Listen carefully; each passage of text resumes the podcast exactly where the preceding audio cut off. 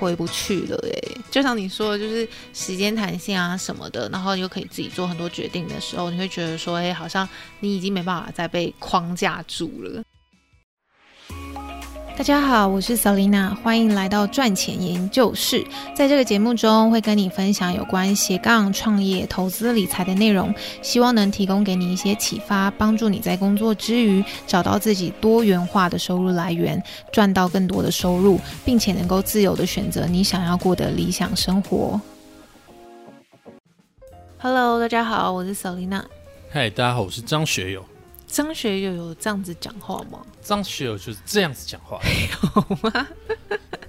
好，今天呢要跟大家聊的话题呢是没去公司上班之后，生活财务差多少呢？那其实我跟 S 老公，因为他今天他角色扮演张学友，但大家知道他是 S 老公吧？就 是我跟 S 老公就是、哦、我是张学友。这个鬼打墙。我跟你老公呢，就是之前也是在别人公司上班，那现在大概这一两年呢，就是也在全职的创业这样子。所以在今天主题呢，就是会跟大家聊聊，在这个上班啊、生活啊，甚至是财务上呢，我们有哪些心境上的转变，或是实际上的转那首先呢，就是要来问 S 老公说：哎，你那时候决定离职的主要原因是什么？然后有没有很挣扎在做出这个离职的决定的时候？哦，那时候决定离职的就是因为我没有得到金曲奖。没有，没有。那时候主要决定离职的原因，是因为跟公司的经营理念啊、政策上都有不同的地方。那其实我在要做出这决定的时候，其实挣扎了蛮久，但挣扎了哦很久，好几个月，甚至一年的这这个时间都有。但是，对啊，对啊，所以所以后来也是因为有一次跟朋友聊天，那他给我一个很好的建议。那我后来想想，哎，确实，其实我原本挣扎那点其实也没有那么严重，所以我就决定毅然决然的挣扎啊，不，毅然决然的就决定离职了，这样。毅然决然的挣扎。其实我自己的部分的话，我是没有到很挣扎，因为那时候，呃，我原本就是有同步经营这个副业，就是比如说自媒体啊、YouTube 这个事业。当时离职就是也没有太多的包袱，那当然也是因为就是副业这个 YouTube 的事业呢，它已经可以变成我全职的事业了嘛。所以我觉得也差不多是时候了，这样子。然后，而且我对于我这个事业还有更多更多的想法。那可能是，呃，如果持续把它当成副业的话，时间也很有限，这样。所以当时呢，就是觉得 timing 啊，或是一些各个状况，好像都已经蛮准备好了，这样子。嗯哼。对。那在你离职后，或是离职前，你有先想好做怎么样的规划吗？毕竟帮别人工作跟自己创业其实是完全不一样的事情。对，我那时候在决定离职的时候，当然有做过很多的沙盘推演嘛，就是离职之后你的生活要怎么安排。但我觉得很重要是我们有所谓的被动收入嘛，所以其实他在金钱上面不会给我太大的不安全感，这个是我觉得最重要的。还有加上老婆的支持啊，对，老婆支持，因为我在前公司每天回去都头晕产物的，对。那后来离职之后，整个就是生活品质啊、心态啊都变得很好。但是我觉得你在离职之前，第一个是你的金钱会不会压力很大，这个是最重要的。对。然后再来就是，哎、欸，你的之后的生活啊、工作，你是考虑转职呢，或者是考虑自己创业呢？你都要先去做好一个清楚的规划跟打算。所以其实我常常会收到一些问题，就是说，哎，他现在做这个副业嘛，然后斜杠，那到底什么时候才可以专职的在为自己的事业去打拼呢？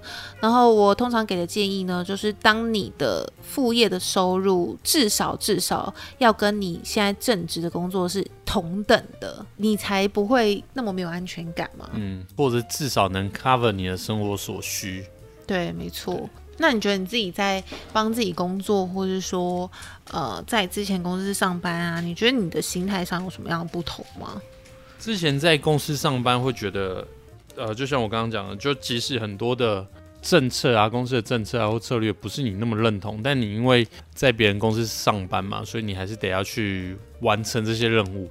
那你的你心态可能会有点就是啊，我觉得也没办法啊，就是公司就是要这么做啊。可是你在自己为自己工作的时候，你就可以知道说哪一个部分是你真的觉得，哎，这样做对你或者对客户来讲都是好的，你可以更踏实的去做这些事情。而且可能比较有那种自己可以做自己决定的感觉，因为有时候会受限于一些公司的制度啊等等的。没错。那你觉得你以前上班的一些工作能力啊，在你后来创业的过程中，你有什么印象深刻、有很立即的帮助吗？我觉得比较多的是危机处理能力跟应变能力。嗯，因为其实像危机处理能力，就是前公司可能会有一些客户突如其来的问题啊，那这都是我当初要去解决、要去处理的嘛。所以其实沟通能力跟危机处理的应变能力，这个是我在上一个工作累积出来的一个工作能力。那我觉得在我现在的。不管是工作啊，甚至人生啊，其实都有蛮大的一个帮助。我觉得尤其沟通能力是蛮重要的。我觉得你这方面真的是被前公司训练的蛮好的，因为比如说像我相较之下遇到一些状况的时候会很慌张，或者说会觉得哎，到底要怎么处理比较好？可是每一次呢，跟 S 老公讲的时候，他都会就是很淡定，然后就会觉得好像在他眼里都没有什么是处理不了的事情。因为你其实你只要去思考这件事情，它最坏的状况会是怎么样，你能不能承受？如果最坏的状况就是就是这样嘛，那你也觉得哎可以应付得来，那你做的一些调整都会让它越来越好，对，就没有那么糟糕了。那我自己的话，我是因为我曾经是当过 PM 嘛，就专案经理。那虽然当时的专案经理他不是所谓的现在什么自媒体产业，他是软体类，可是当时也训练了蛮多就是沟通能力，然后还有呃有点像是多功能力，因为专案经理角色他需要，比如说你要完成一个 project，那你需要。同步的去处理很多单位的东西，或是你要去跟很多单位沟通，因为你的最终目标就是要把这个专案给弄好生出来嘛。然后我觉得在现在这个工作里面，可能在一开始我还没有就是团队，甚至是我后来有团队，那每个人负责的事情都不太一样。那我自己呢，就是一个统合统整的一个角色这样子。那你觉得你现在没有去上班的日子，你会想回去上班吗？我觉得不会，因为其实当你享受到所谓的时间自由以之后，我就很难再去想象像以前一样一样朝九晚五的工作啊。但我觉得这个是前提，是你必须你现在过的是生活，是你觉得在各方面都比以前好了，但有包含你的金钱啊，包含你的成就感啊，时间的规划啊，其实都比你以前来的更踏实。如果是更好的方向去发展的话，我就觉得，诶，那也没有必要回去上班。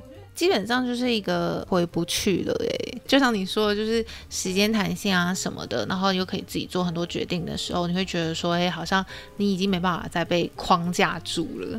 但是我必须说，压力也是相对更大的。对，因为你自己的财务状态，然后包含你，你还负责了那么多人的生计，然后发薪水给他们啊，等等。所以其实我觉得，就是以不同层面来说，是有不同的优缺点，但是就是看你想要的是什么。对。对那呃，有些人可能会觉得说，哎，那我们现在自己在家工作好像很轻松。你觉得大家看不到的辛苦面是什么？我们的工作时间是二十四小时，我们有时候甚至睡前都在讨论工作室，然后睡醒第一件事情也是在讨论工作室。真的。所以其实工作跟生活绑在一起，其实有好也有不好。你没有所谓的真正的下班时间。嗯，对，你就是二十四小时都是 on time 的，你很容易就要去处理工作室啊。嗯，没错。啊、所以你觉得就是像我们虽然是老板的角色，但是我们每个月还是会给自己固定的薪水啦。只是说这固定的薪水还是要靠自己去赚来嘛。那并不是像你你做完的工作，老板就会付薪水给你。对，像这样子的转变啊，你觉得我们在生活上的财务有做出什么样的不同吗？像我们现在可能有有一笔收入进来，我们可能会先想说，哎，那我们接下来几个月的薪水 是不是足以应付？对，然后这个就是我们会考量的先考量点会先留下来的钱，当然是要应付公司的伙伴们的薪水嘛。而且我们会希望可以留一笔就是比较稳定的营运的资金。对，所以其实我们在投资上可能就会比之前在当上班族来的更保守，因为以前是只要身边只要留一些紧急预备金，我们剩下的钱可以拿去投资，但是现在可能要留的更多。嗯、对，对啊，这也很重要，因为每个伙伴都是我们很重要的一个一个。资产，一个资产或是一个伙伴呢、啊？我喜欢用伙伴来称呼他们。对对，所以呢，其实开始创业后，他那个压力是相对大很多的，但是当然也有他能享受到的一些好处，但是可能很多人都只看到我们现在的好处，但是其实负面的东西，因为我们也不太会把这些都挂在嘴边上去讲嘛，我觉得压力的确是大蛮多。但是你如果问我说，哎，我会不会想要回去领固定的薪水？但我又不会想要这样子做。我当然是希望每个月有固定薪水，就每天每每个月会有钱固定进来。但是你说愿不愿意回去上班？那对我来讲，可能目前是否定的。对，而且就是我觉得追求更好的生活品质，光是走固定的薪水是没办法达到的。对啊。对，所以以上呢，就是我们离开了公司之后自己创业的一些心境啊、生活啊，还有财务方面的一些转变，希望可以对你们有一些不同的启发。那今天这一集的内容就到这边，我们下次见，拜拜。我和你吻别，拜拜。